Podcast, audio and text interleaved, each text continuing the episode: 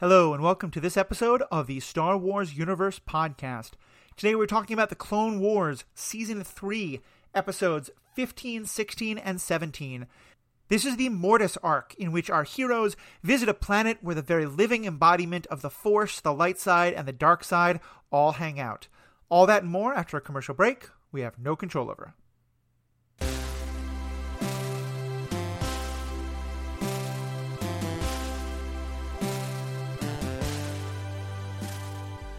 Welcome back. As I said, I'm Matthew, your host.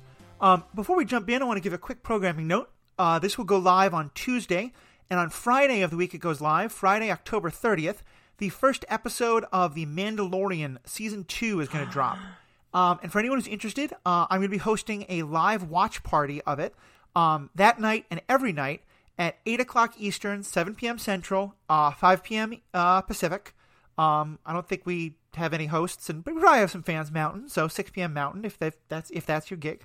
Um, but it's gonna be a watch party, which means that um, there'll be an online link. All you need is to have is Disney Plus and a Google Chrome with the um, screener extension. Links to all this will be in the show notes as well as on our webpage. And that way you can uh, watch it with us online at the exact same time and take part in a live chat with us. You can also ask questions that we'll then talk about when we podcast about those episodes. Um, this is going to be our last episode on the Clone Wars for a little while, uh, as well as our last one about the movies. Once The Mandalorian gets started, we're going to kind of hit pause.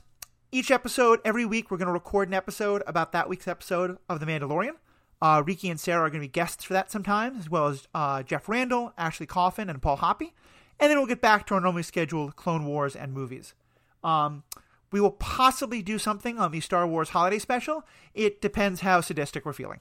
Um, but till then, um, let's dive into what are some of my favorite episodes of the Clone Wars. I'm not sure how you guys feel, but Riki and Sarah, good to have you got back. It's been a little while. How are we doing tonight? Hey. No. no to what? This is not some of my favorite episodes. Mm, I got I got excited when you mentioned the holiday special because I love Okay. the holidays and I've never seen the holiday special. So They're The holiday special is um special. Special is a good word. Um, wasn't this like where Boba Fett gets introduced? That's true.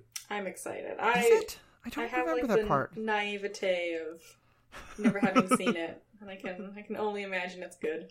It's it is a it, it is an event to be experienced. I will All put right. it that way. All right. Um, so and it's but- worse than Solo. I would argue that point, but we'll get to that in time. um, uh, we'll definitely get to that in time. But for now, yeah, let's dive into these episodes of the Clone Wars. Um, uh, just a quick summary for anybody who doesn't remember.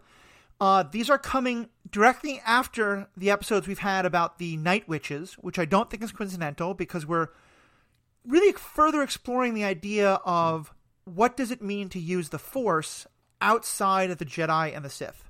Um, Anakin, Obi Wan, and Ahsoka wind up being drawn to a planet that's in the middle of what looks like a huge, like, uh, pyramid on both sides, like a, a, holocron type thing. Um, there's a planet inside. We're not quite sure. We don't ask questions. And living there are three characters the father, the son, and the daughter. And the father is kind of the embodiment of the Force, the son is the embodiment of sort of the dark side, and the, the daughter is the embodiment somewhat of the light side. And there is testing of Anakin, and then the son starts fighting back, and then the son gets upset, and all sorts of uh, conflict as well as philosophical ideas about what is the nature of the Force.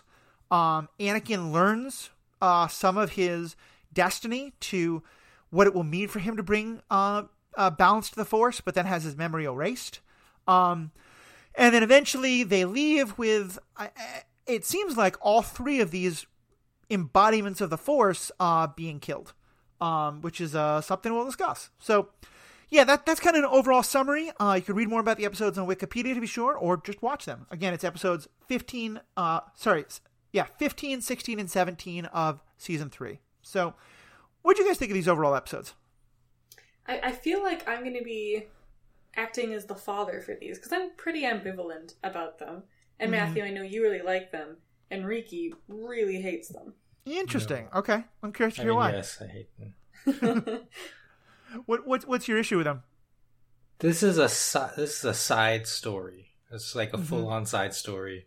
It reminds me of in Dragon Ball Z. they would just have made up side stories in the anime that were not in the manga because they were basically like coming out at the same time, but like a fight that takes place over 10 pages in the manga, you know, only takes 10 seconds in the anime. So Right. they have to make up for that time. And some of it is the famous Dragon Ball just like powering up, like, and they just like shake the earth for a minute and a half for no reason. hmm Uh, but the other thing is they would just make up these side plot quests where some of the characters that are maybe off off camera for a while just do something that did not happen in the manga to waste time. And that's what this felt like to me is like Interesting. Clone Wars cartoon, but here's something that's not Clone Wars, like featuring some of the characters that you know and love. Uh huh. So, so for you, this just kind of felt like a waste of time and taking us away from our main story. Yeah, especially because, as you just mentioned, they reveal the future to Anakin, Uh huh. and then they immediately take it away. You know, just like classic amnesia Yeah. fix. I, like I did uh, not Superman love that 2. plot point. I'll definitely say that. So ultimately, like three episodes, nothing happens. Is Mhm. is what it feels like. for me, I think it didn't feel like wasted time because I, I do think that one thing that often happens in an epic journey is you have a character sort of take a pause from the main conflict, go off and do a side thing, and it's a time for them to reflect and to learn and often to meet with a mentor type character. Um, and we'll talk about why the father is interesting, but also I, I think very problematic in that role uh, with some of the stereotypes that I think that his character plays into. Um, but you know, you have this idea of the characters kind of take a pause and go off and you know have that time of reflection and a different kind of challenge that gives them a better understanding of themselves and who they are and gives the audience a better understanding to help us now go back into the main story and well so yeah i'll, I'll start i'll start with that and then sarah i think you wanted to jump in on on that Yeah, well, I was just gonna say, like, the idea that this is a side quest, like, yeah, it is. It definitely is like a side story. But we've had other episodes that have been like quote unquote side quests, like the arc right before, where they're mm-hmm. visiting the Night Sisters. I guess like it ties a little more into the plot with um, like Ventress uh, and and um, Darth Maul and Savage kind of getting Right. introduced there. Um, and we never really come back to the father, daughter, and son uh, Yeah. in this series. The, they play a little bit of a role in Rebels. Um, but like, yeah, we, we've had episodes before that do not feel very Star Warsy. And this episode definitely does not feel very Star Warsy, but it does like I don't know. It hits a little different. Like I said, I'm pretty ambivalent about it. I like some of the lore that they're right crafting.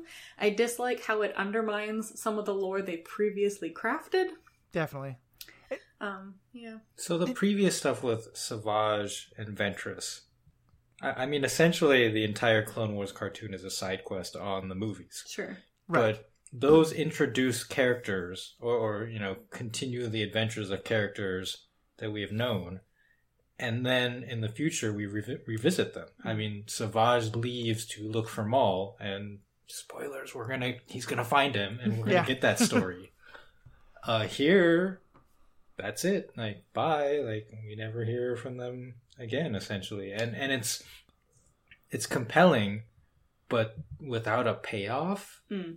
I I mean, this, th- these are like fundamental questions of the Force, right and you would think that maybe Obi Wan would come back from this and say, "Master Yoda, I have some questions." Yeah. I, I mean, I guess that's it, it's interesting to me to hear you say, Sarah, that it doesn't feel like Star Wars because for me, this feels very Star Wars because it's very much exploring the nature of the Force. Um, I, I think I agree with you though that I, I don't like the payoff. I feel like they set up some really interesting. I, I, I feel like these episodes teach me a lot more about the idea that the Force can exist outside of the Jedi and the Sith in ways that I really like, and that I think but that you're right it doesn't have it, it could have been a lot better if it had had more of a payoff and more of a it didn't feel quite so much like bottle episodes Yeah. I guess like when I say it doesn't feel very Star Wars, I guess I'm thinking of like A New Hope and and the sort of action adventure movie Right. feeling, right? Whereas this this did not feel action adventure. This felt world building. Not that there's anything like wrong with world building Mhm. um, in any shape or form. It just like it I don't know hits a little different. Like it has the same vibe as the Night Sisters for me, which is like exploring, like you were saying, these alternate ideas of the for of the Force. We're getting a lot of like mysticism. We're get, getting getting a lot of the like looks at almost the Jedi religion like the Mhm. father Mm. mentions that um, there were temples to, to these three figures. In Rebels, we see that there is a Jedi temple dedicated to these three. Um, so they're they're clearly part of the Jedi religion somehow, um, and it, it's it's weird, I guess, to to see like God is real and it's this dude um, in a in a fantasy setting. Um, and I know that that's a thing that's come up in other fantasy arcs. Like I'm thinking uh, like his Dark Materials, right? Like God is a character. Right. Um, go ahead. Maybe this is the time to ask Matthew, as a Christian, how do you feel about the? It especially struck me when you did the intro. How do you feel about the father, the son, and the daughter? um, I, I think I think there are parts of it that I really really liked, and parts of it that I thought were a little eye rolly. Um, Hmm.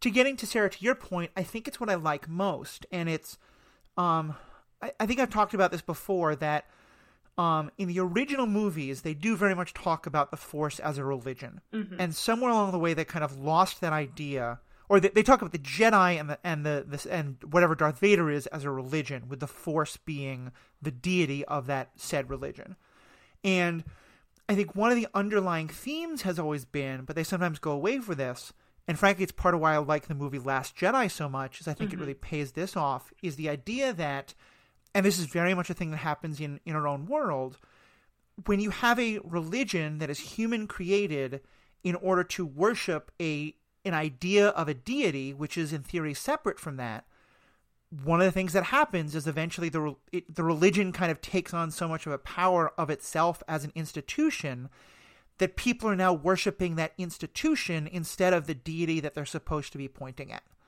And I do like when I think of a sociology of religion perspective where where that dynamic happens, that is exactly what I see happening with the Jedi, where mm-hmm.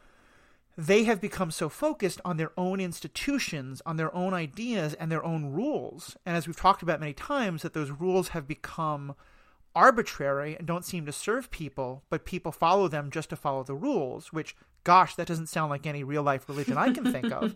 Um, but, and that, that in many ways is the downfall of the Jedi. And, and Luke says that himself. Luke in, in Last Jedi, he says that we were arrogant and there was hubris to think that we, the Jedi, owned the Force.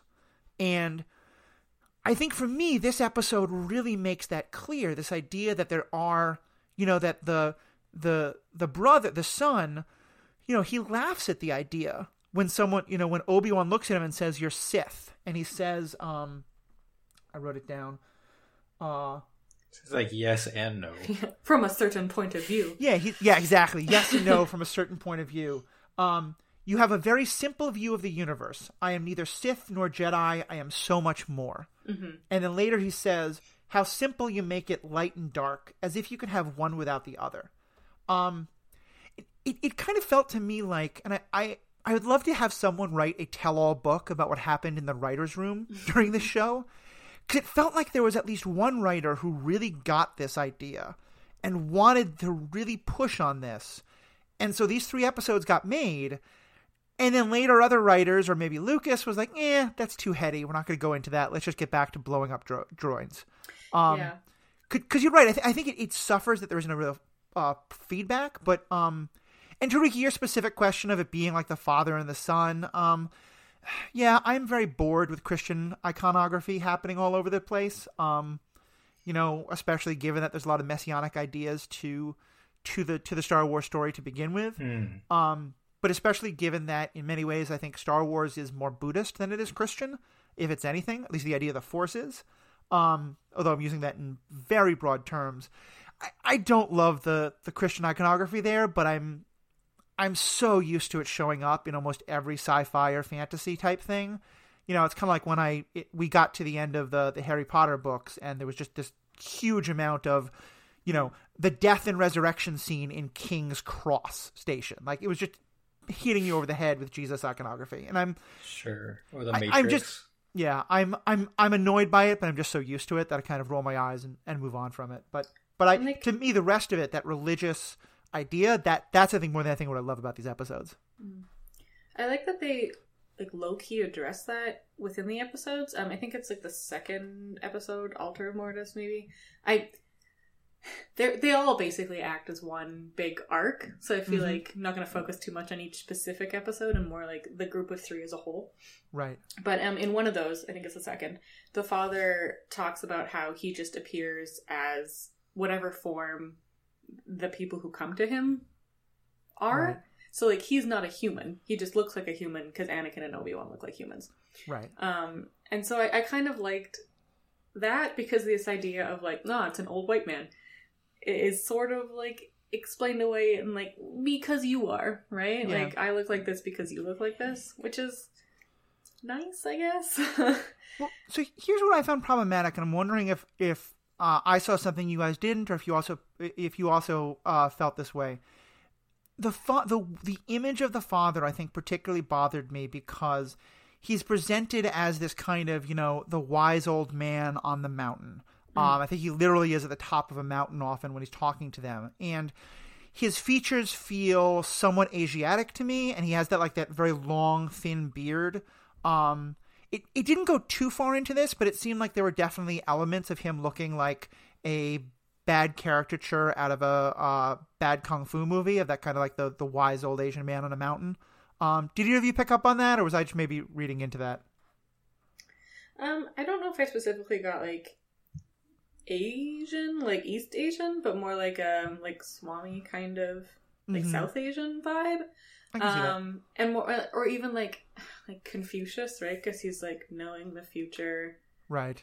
that sort of jazz um and like uh, sort of picking up on what you were saying before about the force being more like a a sort of buddhist realm of religion rather than like specific christian vibe hmm um but yeah i don't know Riki did you have any not not on his appearance hmm or any of them really. Like for me, the thing about their appearances, I mean, you just mentioned that they appear as the the visitors would expect them to be. yeah Why? Why then? What the shape shifting? That's my question. What's up with the shape shifting? The Hmm. son and the daughter turn into like a bat and a dragon. Yeah, and it's Yeah. very like a white bat and a black dragon or something like like a white dragon and a black dragon. And um, and they circle around each other in a yin and yang symbol. Oh, I didn't even pick up on that, but yeah, you're probably right. And, and it's like I, I don't know if I, we've mentioned it on the podcast before, but I've had conversations with people about well, like the Force, you could probably just even time travel. So it seems like the Force, you can shapeshift into dragons, and none of the the main characters like bat an eye at this or like, whoa, can, can we do that, Master? Right. But I think like they're not like Anakin, Obi Wan, and Ahsoka aren't the Force. They're just using the Force. So this idea of like, can we shapeshift into dragons? Like, no, you you can't because you are not the Force itself. The Force is just flowing through you, and it's just something you're using. Yeah, I don't know. Yeah, to me, Eh, the, eh, eh. oh, go ahead. Well, so like you're saying that as the embodiments of the force, they just can do things that other beings can't, right? Is what you're saying. Well, I'm, I'm like I don't even think they're beings at all necessarily. They're just Yeah. like looking like humans, so that Anakin, Obi Wan, and Ahsoka can like process them, basically. Yeah, to me, they were more like l- embodiments of this entity that is kind of you know inexorable and beyond words. Mhm. Um, and I, I guess to me that was the kind of like I see you see that in fantasy worlds a lot, where it's like the you know, whatever the divinity thing is, that it, it appears in this like avatar aspect, or um, not avatar like the Last Airbender, but a more the other definitions like of the that word. Stay Puft Marshmallow Man. Yeah. Choose the form of the destructor. okay, so like talking about this more, I'm getting huge Star Trek Five vibes. oh, when they the Spock's brother, and they journey to the center of the universe to find God, who Yeah. needs a starship. What? Yeah, Yeah. Oh, Spock. So. Spock has a brother who Is this goatee brother? no. Okay. It, it's a real brother. Like a new character is introduced, and like, ah, I've always had a brother, Okay. and he's a Vulcan who laughs. Oh, okay. Um, he's like he's forsaken the Vulcan ways. well, isn't he? Isn't Spock like half human? Sure. So then is his brother half human? No, he's he's a full Vulcan. Interesting. Okay. Um, and he commandeers the Enterprise and like rejiggers the warp engines, and they travel like. I, I don't think it's the center of the universe. I think it's like beyond the barrier, the Great Barrier, because Star Trek has this thing at the edge of the galaxy or whatever. hmm Which Anyway. Star Wars does as well, which we'll get to in a second. But yeah, go ahead. they go to this like planetoid asteroid where they find a being a supreme being that purports to be god Huh. and they talk to it and god is like i need your spaceship to like leave this planet and kirk i think it's kirk says why does god need a spaceship Excellent question, Kirk. and like now I just had that same vibe from this. Like the the son is like so powerful and, and like can do all these things, but he needs the Jedi spaceship to leave Yeah. the, the Dyson pyramid. yeah. Well, I don't. He doesn't like need the spaceship necessarily, right? Like he needs the Jedi who need the spaceship, right? No, I think he literally like can't leave. He needs the spaceship. Okay. I thought that it was like he needs. He's The like people. a Like, he's he like a living, someone. breathing thing. That Yeah, can't mean- just like teleport through space. Yeah, we can't teleport through space. Sure. The father mentions that it's like their prison that that he Yeah. keeps the the son and the daughter like they're them trapped there. Right. It- It is definitely, I think, one of the frustrations of the episode that it's. It feels like the the lore building that it does overall is really interesting, but then what it the way it connects that to the actual story is unfortunately pretty bad. Um, because you're right. There's this whole thing about how this is all about revealing that Anakin is the chosen one, and I Oh yeah. I, I remember watching this and being like, oh, okay, cool. We're going to learn so much more about what it means that Anakin is the chosen one. Yes. And we don't. Like, Yeah. Well, and like the stuff we do learn contradicts the stuff we already knew. Like, how so? um, okay, so this might just be like fan theory, um, that I'm building off of and like thought was canon. But yeah, so the the whole idea of like Anakin, there's a prophecy about how Anakin is going to bring balance to the Force. Right.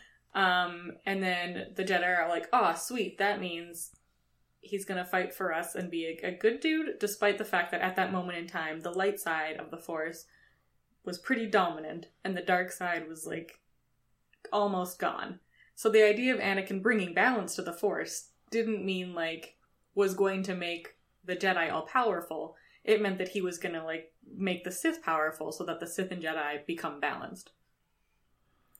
But then, like, this episode makes it seem like he was gonna destroy the Sith and Jedi, which is what, like, the son says, but the father's also like, no, no, you need to be the fulcrum here. But then because he left, he's gonna be evil because we hear the, like, Darth Vader march play as he's leaving the planet. Like, eh. Well, The so- problem with the prophecy of the chosen one is that we as fans are never actually presented with the full prophecy. Mm. yes. We're just given like these snippets of quote will bring balance to the force. Right. Well, and so this is actually a question that leads me to because I think you're right. It it they never really make it clear. And and Sarah, what you're saying is, I think one definite theory that the actual balance he brings to the Force is by ba- bringing Sith and Jedi back into balance. Um, but or or the idea that he brings balance to the Force by eventually wiping out the Sith entirely at the end of Jedi, and then the last movie ruins all that. But Just kidding. Palpatine's been alive this whole time. but so here's actually an interesting question. At this point in time, what do we think like because you're right. I think the show and the movies never quite explain it, which is very frustrating. What do we think it actually means to? Well, two things. Do, what do we think it means to bring balance to the Force, and does Anakin slash Vader actually do it? So, have you watched like the Dave Filoni extra stuff? I have not. I've heard good things about it, but I have not. Yeah. But feel free to I- spoil it. I haven't watched it all myself, but I, I've seen this one snippet where he talks about the prophecy and and what it means, and the idea is that the prophecy is supposed to mean that Anakin will be able to kind of embody the light and the dark within himself, like both sides, like we've talked about. I think in the, you and I have talked about in the past um, when we had our Last Jedi theories Right.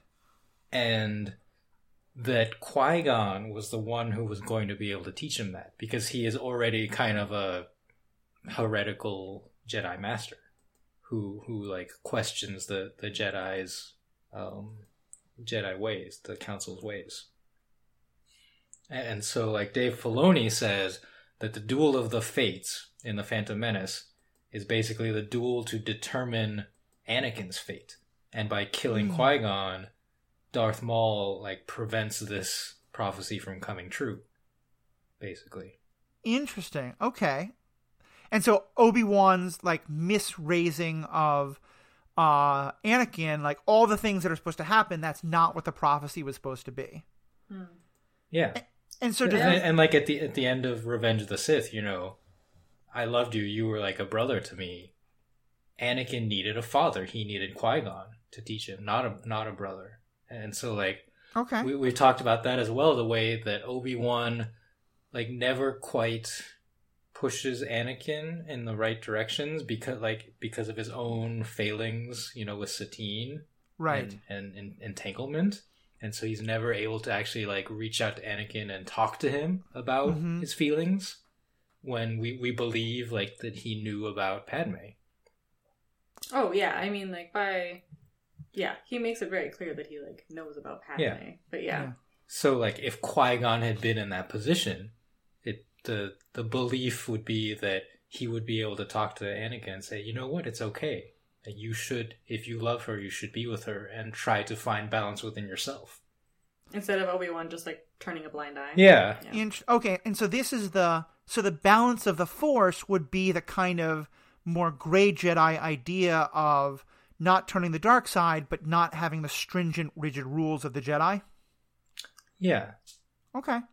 Um, I, I think that that's an interesting idea, and um, it is never quite named, but it is one that is somewhat explored in Star Wars Rebels that I'm sure we're going to talk about, and that I think you can there there's a direction by which you can say that uh, Rey in the in the final movies definitely goes in that direction. But again, it's it's frustrating that it's never pointed out. Yeah. But I think like even Kylo too, right?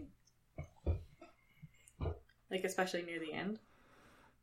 yeah, because he has like a redemption arc, but it's not quite clear Right. whether he has come all the way back. Yeah.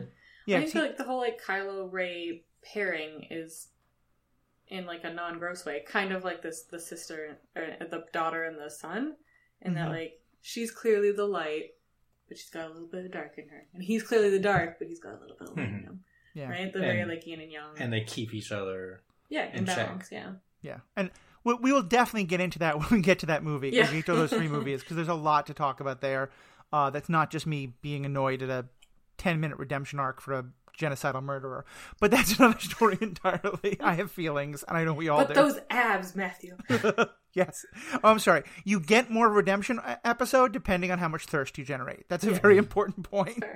Oh. So, so I think like all of these fan theories, or or even you know Dave Filoni theories, he's he's by he is a fan, but he's also a creator who Right. controls a lot of the direction of these stories. I think it's you have to take what material you already have and Yeah. kind of like retrofit it to make sense with what you Yeah. what you want it to be, and, and Right. he gets a lot more say in what it what it is going to become. Mhm. So I I'm pretty happy with his theory and hope to see more of that kind of development. I definitely do. I, I think I'm torn on it because I think it's a theory that helps me explain like episodes like these in very very um helpful ways. but I think it's kind of like, um, and again, I'm I'm, I'm referencing Harry Potter again. Um, uh, you know, obviously it's, it's it's a universe that I have great problems with the creator of, uh, but it's one that's so much part of the zeitgeist that I feel like it's a good example of. And here we're talking about a failing of the author. To me, on some level, it's kind of like J.K. Rowling later saying that Dumbledore was gay. Like, it does help explain some parts of the story, but it, because it wasn't in the story at all, it I, I, like I feel like on the one hand this helps me better understand what in the world is happening, but it doesn't make it any better that the show doesn't actually explain that itself. You mm-hmm. know what I mean? And and certainly though, if it, I would love to see it gone into in some future content. Like that would be a great thing to see more of because I, I think that's the thing I've never quite under ever understood is like what was the prophecy and and did he fulfill it? Yeah, I think there's like I don't know the the like J.K. Rowling comparison. Like I get what you're trying to say, but like she she was the creator, and all of this like also they were Jewish characters is like I don't know. It just seems like her retroactively trying to add mm-hmm. diversity to like be woke, even though she's clearly right. Not.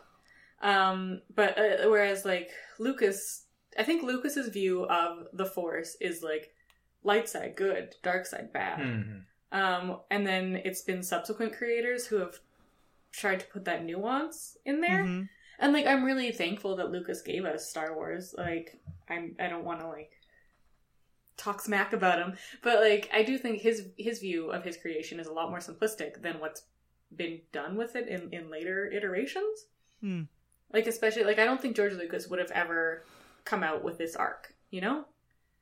I, I mean, my understanding was that he was um, directly overseeing the Clone Wars TV show. Um, and so a lot of the stuff we're getting, and, and certainly he was a direct overseer of the Clone Wars, of the, the prequels. And mm-hmm. that's where they do start to go into the idea that the Jedi are, um, A, that the Jedi are not always right, um, and that there are real problems with, with the, the Jedi philosophy. Like you said, the Obi Wan and Satine stories. Um, and also in the shows, we do get um, all the stuff about the Night Witches, who are presented as anti-heroes at least. I mean, they're definitely people we're rooting for. So I'm I, am i am not quite sure. I think that Lucas um, didn't didn't have this idea of that the the light and dark being more complicated. I think it's just I, I think he had it. I think it's just that he didn't trust the audience, and so he he like wanted to have that nuance, but then also wanted you to get like a very two dimensional thing because it was a kids movie or a kids TV show, and that's that's there's just this conflict here of what he wanted and how he executed it. Sure. Yeah, the prequels especially seem to really hit you over the head with it, yeah. right? Like oh, they could they could have been so good. They could have been so nuanced. They could have been the idea of like Palpatine mm-hmm. doing this coup because he thought it was right and he honestly thought that like the Jedi had too much power. But instead it was like, nah, I'm evil and I shoot lightning out of my hands. Yeah. And we needed more tax law debate. More more taxes. yeah. The tax the tax percent has been increased. E- even if you don't have um granted, we're getting way off topic here, but this is mm. what we talk about.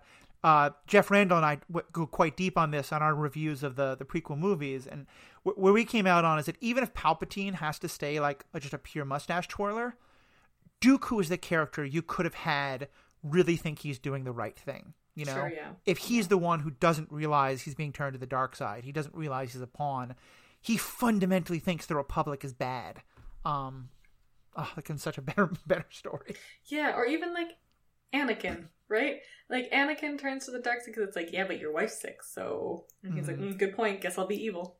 Yeah, but and like there's a, there's a great moment in this episode arc where he says like nothing, nothing, no one will. I will never knowingly turn to the dark side. It's like, mm, mm, will yeah. you? But, but he also does turn to the dark side here. Yeah, like he's so shocked by this vision, future vision of himself turning to the dark side. That the only way to prevent that is to turn, to the, the dark, dark, side. Yeah. I, I, guess though I really liked that because I think to me that really highlights the. excuse me. I guess I really liked that because to me it highlights the whole seduct just how seductive this idea is and just how mm-hmm. much it mm-hmm. about you know by hating evil that much it is possible to to turn into that which you hate. Um, I'm guessing Riki, it did not land quite as much for you as it did for me.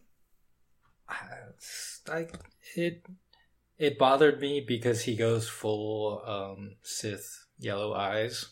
Yeah, which is kind of like a known symbol in Star Wars canon. Mhm. You you have fallen to the dark side. Um, and yeah, just to like have that happen so suddenly. Yeah. I, I think Sarah, you were kind of implying this, but it's um the the best way I can describe it is that Lucas and the and shows like this, they like to hit you over the head with a nuance. Um, which is just not how nuance is supposed to work. Yeah. Yeah. Well, it also tries to kind of have it both ways, right? Mm. We talked about how the son says like, "I'm not Sith nor Jedi," but he seems really Sith. Yeah. He shoots Force lightning.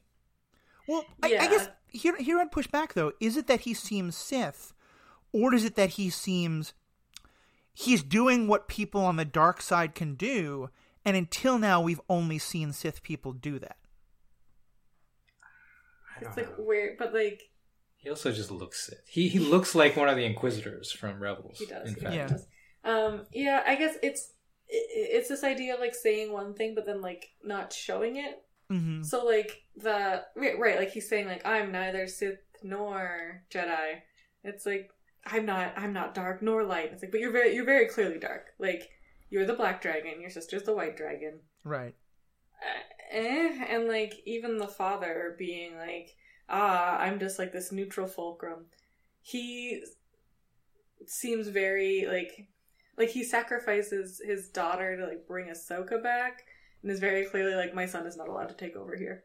Yeah. Right? Like he he also seems to be pulling for the light side and is not really this like neutral arbiter that he says he is. Right, and he talks about the, he talks about his son kind of falling to the dark side more as the Yeah. episodes go on, which Mm. yeah, I, it, it's again where I, and, and may, it, you may well be right that I'm reading too much into these episodes and I'm sort of making them into the episodes I want them to be. Um, because I do feel like there's such interesting nuance that's there, but then you're right, they just they're really trying to have it both ways because, like, I, I think there's something really interesting there about the idea of all of these elements of the dark side existing that aren't just the Sith. Um, and and here's actually a question for you. To me, I find these episodes very interesting because they do the same. I think they do the same thing as what the ones we just got because the Night Sisters are also an example of the dark side that's not the Sith. Um, and it doesn't. They it seems like they are more amoral than immoral. Like they're they're very happy to kill to protect themselves, but they're not quite as much like let's go out and rule everything. Um, do you think these episodes would have been more powerful if they hadn't come right after the Night Sisters and we hadn't already had so much sort of forced navel gazing? Maybe I mean like we took a, quite a break between watching them, right? So it wasn't True. like we had Night Sisters fresh on the brain. But also, I I think I disagree that the Night Sisters use the dark side of the Force. They're just using like the Force in general in a different way. Oh, like, uh, interesting. do they okay. explicitly say they're using like the dark side? I mean, they're doing like creepy resurrection stuff.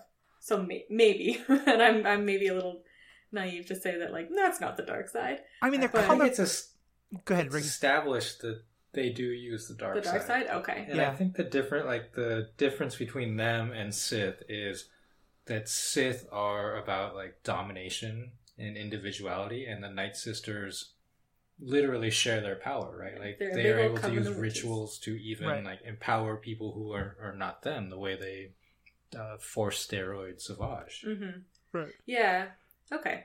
But I guess like so. Mm, it seems like the Sith is like a branch of the dark side. Yeah, Yeah, The- and the the Night Sisters Sith- are like a different branch of the dark just side. Just like the Jedi is a religion, like the Yeah. Sith is a religion. Yeah.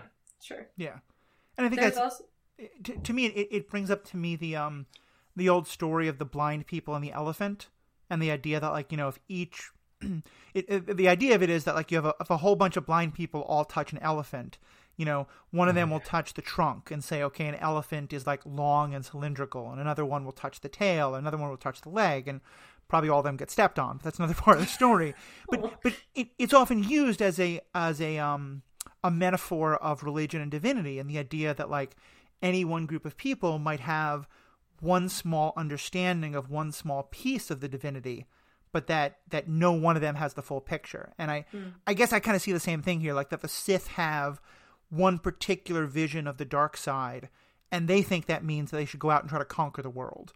And the Night Sisters have a different idea of it, and they think that means that they should, you know, protect themselves vehemently, but but just stay in their own little corner and not try and go out and change everything. Just you know, screw with anybody who screws with them. Mhm. Um, Yeah. So yeah, the Night Sisters are very much like what we think of as like witches' coven, right? Like they're they're protecting Yeah. themselves, they're protecting their way of life. If you leave them alone, they'll leave you alone. Um, they're not like power hungry in the same way that the Sith are. Yeah. There's something you mentioned earlier that I thought was super interesting about like you like reading too much into this arc and wanting it to be like the episodes you want it to be instead of the episodes that it is. And like that I feel that in a big way because before we watched these, like Riki was saying how much he disliked these this arc and was just not looking forward to it. And I was like, oh, what? I really like this. I really like this arc a lot. And then I watched it and I was kind of like, meh, yeah, maybe I don't. But like with some distance and thinking back on it, I was like, oh yeah, it was all these cool ideas of like what is the Force and the embodiment of the Force. And I think Rebels touches on it in a really cool way. Like they don't hmm they don't yeah. go too deep into it. They just like kind of reference it and leave it pretty open ended. And I think I was making it into the episodes that I wanted it to be instead of the episode that it was. And like upon rewatching it, I was like, oh yeah, this this doesn't hit as well as I thought it did. I, I think that may well be fair. and It may well be that I, I read these episodes and was like, oh, yes, it's these episodes. I get to talk about this stuff. And then I rewatched them and I was still like, oh, but I get to talk about this stuff. Um, yeah. And I do still think I like them more than you two do. Uh, and, and maybe that's in part because I have this, you know, the sociology of religion stuff is what really fascinates me. Um, but you're right. I think there is, there's a really good idea in these episodes, but the execution of it is at times very clunky. I mean, That's um, fair. You, you made a point that um, Star Wars to you, one of the things it means is action adventure. And I would actually say I feel like there is a significant amount of action adventure in these episodes, and it's far and away the worst part Yeah. because it feels like they're throwing in an action adventure conflict because they think it's what they're supposed to have, and it just really doesn't work. Yeah. And, and so much of the action adventure is shape shifting. And it's just like something like we've never seen before. shape shifting or like the when Ahsoka gets like Oh, possessed poisoned. or Yeah. poisoned and is like just angry and fighting. Mm-hmm. Yeah, it's So, okay, Let, let's talk about Ahsoka then, because Yeah. I I thought on this rewatch that was actually the most interesting thing. Yeah, And I, I don't definitely want to wanna get, get- to this. I don't want to get too into like what happens to her character in the future, but the they the, in the same way that they reveal some of Anakin's future, the the son says some things to her that suggest you know a possible future for her um, that we as as viewers who have watched it know to be true, right? Mhm. Yeah. and upon rewatch knowing what happens to her i just thought like it that was not as strongly um, touched upon as the anakin stuff maybe because they had not decided upon that yet yeah. Oh, I totally agree. Especially because like the Ahsoka stuff doesn't come until this most recent season that we got, right? Like Clone Wars ended in season six, right? And then we got like this bonus seven season that dealt with Yeah. Ahsoka's future. Whereas like with Anakin, they were just straight up playing like clips from the movie, which already existed. Right. Yeah, it's definitely true. But yeah, I also um like Qui Gon coming back too. I think was was an interesting thing. yeah. I love actual, that, they, that actual liam neeson yeah, Liam Neeson for some reason is the only one that can get. I mean, I mean in some ways, I- I'm glad they don't try to get Ewan McGregor. I think I like the this Obi Wan actor better. Um, but uh, and certainly I like this Anakin actor much better. But yeah, I do love that they can get Liam Neeson. Uh, Well, it's Liam just Neeson. like a, a bit like he he's just in for an episode every once in a while, right? Not Yeah, like- to like a whole. half an hour of recording time once a year. But you're right. I, I- it was something I had in my notes. I just want to bring up. I, I like what they do with Ahsoka, especially because, and granted, they all forget about it. But I feel like being on this planet really starts to reveal some of the conflict between Ahsoka and Anakin. Um, like one thing I thought was really interesting was at one point in the episode, um, I think it's the daughter, but someone is talking to Ahsoka about like being careful about your master, and and she says like you know there's seeds of the dark side in you planted by your master. Mm-hmm. And and her Ahsoka's response is to defend him and be like, no, he's wonderful. He's just passionate and impulsive. And passion Which and is impulse not the Jedi way. yeah, are very much elements of a Sith, and it's it, it, to me what I feel like it's showing, and here they actually got the nuance well. I thought is that Ahsoka on some level is starting to realize that Anakin is going in directions that the Jedi say are wrong, but that she has such a devotion to him that she either doesn't want to see it or maybe Or thinks that he might be it. right and the Jedi might be Yeah. wrong, and she's wrestling with that. Um, and there's there's more payoff of that I think than some of the other things, but I, I thought they did a really good job of like highlighting that that's what's happening within her head, uh, especially in some of the in the scenes where they have more conflict later in the show. Yeah. And there was also, like, while they are fighting, when she's possessed and they're fighting, he calls her Snips, which I don't think we've had in quite some time. And possessed Ahsoka is like, I hate it when you call me that. Mm-hmm. And then, when she recovers from the possession, he immediately calls her Snips again. yeah, I thought that was so. I know she was possessed, but she doesn't like it, Anakin. Yeah. Yeah, that was definitely, and I think that was a very intentional moment there, um, Yeah. which I thought was interesting. Yeah. one of their just little um uh lampshading nu it's not nu- nuanced at all but just kind of a lampshade of what's happening um the fact that like when Anakin and the brother are fighting and Anakin is like starting to see what the dark side of him could look like they're fighting like s- surrounded by lava I thought that was a Oh, very yeah. nice like foreshadow of what will happen with him and Obi-Wan Yeah. Um Yeah, I also like the dagger of Mortis, I think was interesting Mhm. in that like I don't know, I'm I like I was wondering if it had any like dark saber foreshadowing as well, but I think it's just like an entirely different thing and like the dark saber just doesn't come around until later.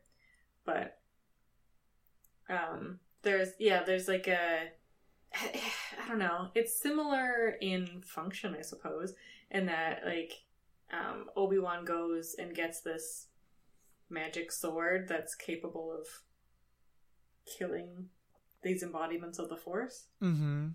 um, and it has the like cool blackish blade situation. yeah Um, and then like, don't you learn that the dark saber was also like given my dark saber lore is not at the top of my mind right now, but like the Mandalorians had it, but it was like found in a Jedi temple, It was stolen. stolen from a Jedi temple. Yeah, it, as part of the Mandalorian Jedi Wars. Um, I'm hoping we're going to learn a lot more about that on Mandalorian season two. Yeah, Um, but we're not. I know they talk about it a lot in Rebels. Um, but but yeah, so this idea of like this blade coming from this embodiment of the Force, and like the dark saber comes from a Jedi temple. Like I don't know. I feel like they might be linked somehow, but hmm maybe I'm reading too much into that. What I did think you? the dark saber is just supposed to be a different lightsaber. Like it's just a, another piece of technology. Yeah, There's nothing There's mystical nothing magic about about it. No. Well, that sucks. It's it's mostly symbolic. The fact that the Mandalorians were able to steal this from a Jedi temple, it takes it takes on this meaning to them of right. the the day they defeated the Jedi. But then why does it look so unlike any other lightsaber? That's just that's why they stole it because it Yeah. looked cool. Yeah, I, I I, think there, there's eight million fan theories about it. I think it could well Mhm. be some of that. Um, certainly the fact that, it- to our knowledge, the man, it is the only lightsaber that um, non-force users have been able to fight with on a, and fight well with, as far as I know, at least in the most of the canon that I've seen. Um, but yeah, that that's that's all. We'll, we'll hopefully get into that in, in Mandalorian too. yeah, well, Um, because it, it has an actual physical blade to it. Right. Um, one other thing I, I, I wanted to quick ask, and we can kind of wrap up. Um, so the place that they're on is called Mortis. Mm-hmm. Mm-hmm. To me, that word is supposed to to mean death. You know, yeah, it's connected to mortality. Um, it's connected to rigor mortis. You know, the the rigidity of death. Um, mort is, I, I think, either in Latin or in, in French or one of those languages. Like it's a word that, that archaically was used for death. Um, I, I mean, yeah, it's, it's French for death. It probably is Latin as well. right. Oh yeah. Like, but well, in French, isn't it with a D instead of a T? Uh, no, I think it's just Oh, okay. Mort. But I mean, like, it's again, it's it's been a few years since I've taken a French yeah class.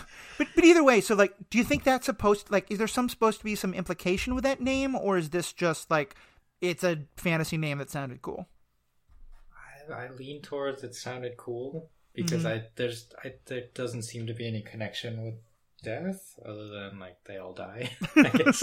right. Other than that, everyone dies. Um, I think it's it's mm, like in uh, less death, more like mortality.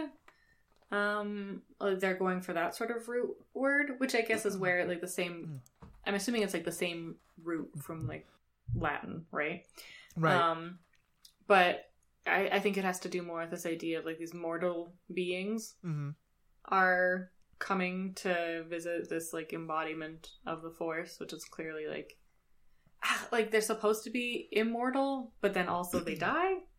Yeah. I don't know. I think it's a I think it's a significant name. I don't think it's like there was like Felucia, which just sounded an awful lot like Fallujah that one time. Yeah. it was maybe like a name people were hearing in the news.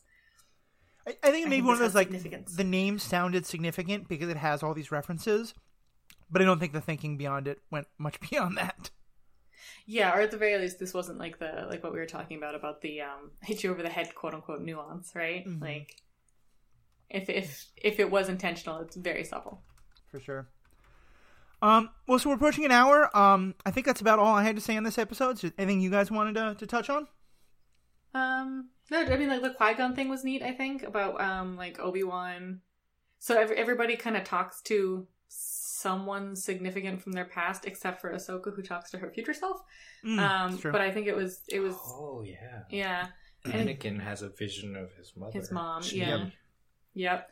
And uh Obi Wan talks to Qui Gon, and I think this idea of like, oh, like Qui Gon being the significant person in Obi Wan's life, continuing to play, right? Like, I would I would like them to explore a little more about Obi Wan's mourning of Qui Gon, because again, like right Jedi detachment, you're probably you're not supposed to mourn the loss of your master. So I recently read one of the novels, part of the extended universe, which are you know like sort of pseudo canon, but I think can be illustrative. Um, and it's just called Kenobi, and I think it's one of the best Star Wars books I've read. It's it's in part because it's a very human story. It is a is very much a western set on Tatooine, and one of the overall conflicts in the book is between like the settlers and the Sand People, and they play it very much like a traditional western of like white settlers versus the indigenous natives with you know the reader coming to have a lot more sympathy for the indigenous natives and understanding like the racism behind how they're viewed and stuff like that. And like it's a great novel in that regard. But one of the things that makes it very interesting is that the framing technique is that um you're getting um a kind of Obi-Wan's diary entries to enter to start every chapter but they are um Obi-Wan meditating and talking to Qui-Gon and Qui Gon never responds. It's all about him like trying to establish contact with Qui Gon and, uh, you know, trying to establish what we will later learn in the Clone Wars shows, like that this is how he eventually will be able to talk to Luke once once Obi Wan passes on. Um, but for what you're saying, I think it's a very nice thing of what you're talking about because it really shows Obi Wan's feelings about Qui Gon and they go into exactly that of how he can like talk about like missing him but wanting not to be attached to him but but how much he feels like he has failed to live up to Qui Gon's like the, the path Qui Gon set out for him. Mm-hmm. What was the book called again? Uh, it's called Kenobi, Kenobi. and you'll be very happy. Um, he does befriend numerous large beasts. Delightful. Yeah, these See, these Steve this Irwin is, is- this is like the secret thing that is not really acknowledged about Mhm. Obi Wan. Obi Wan is Snow White, like talking to animals. I, I I, guess- is it Snow White? Sleeping Beauty? Anyway, some What- Disney princess. what Riki said a while ago is that he's the Steve Irwin, which I really like. Steve Irwin. Yeah, Yeah. that's a good one. That's good. All right.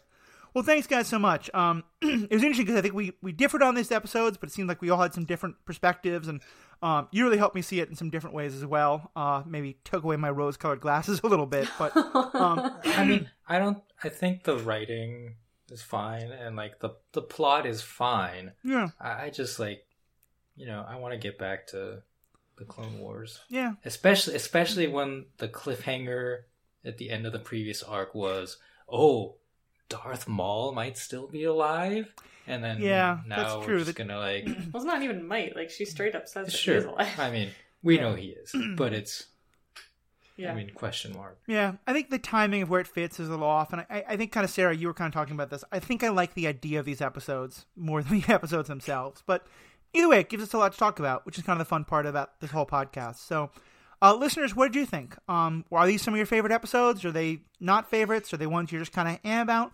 What do you think about all these ideas about the balance to the force and, and where that fits and how that all fits in and what does the prophecy actually mean and was it fulfilled?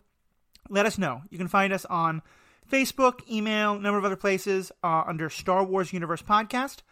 All the links will be on the uh, page for the Star Wars Universe Podcast at the Stranded Panda Podcast Network. So if you just go to strandedpanda.com, you can find all our links right there.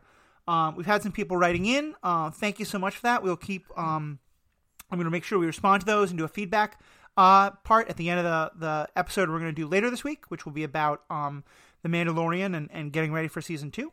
So please check that out. Uh, thank you so much for all of you. Riki, Sarah, thank you for being great co hosts, and have a great day. Thank you. Kenobi.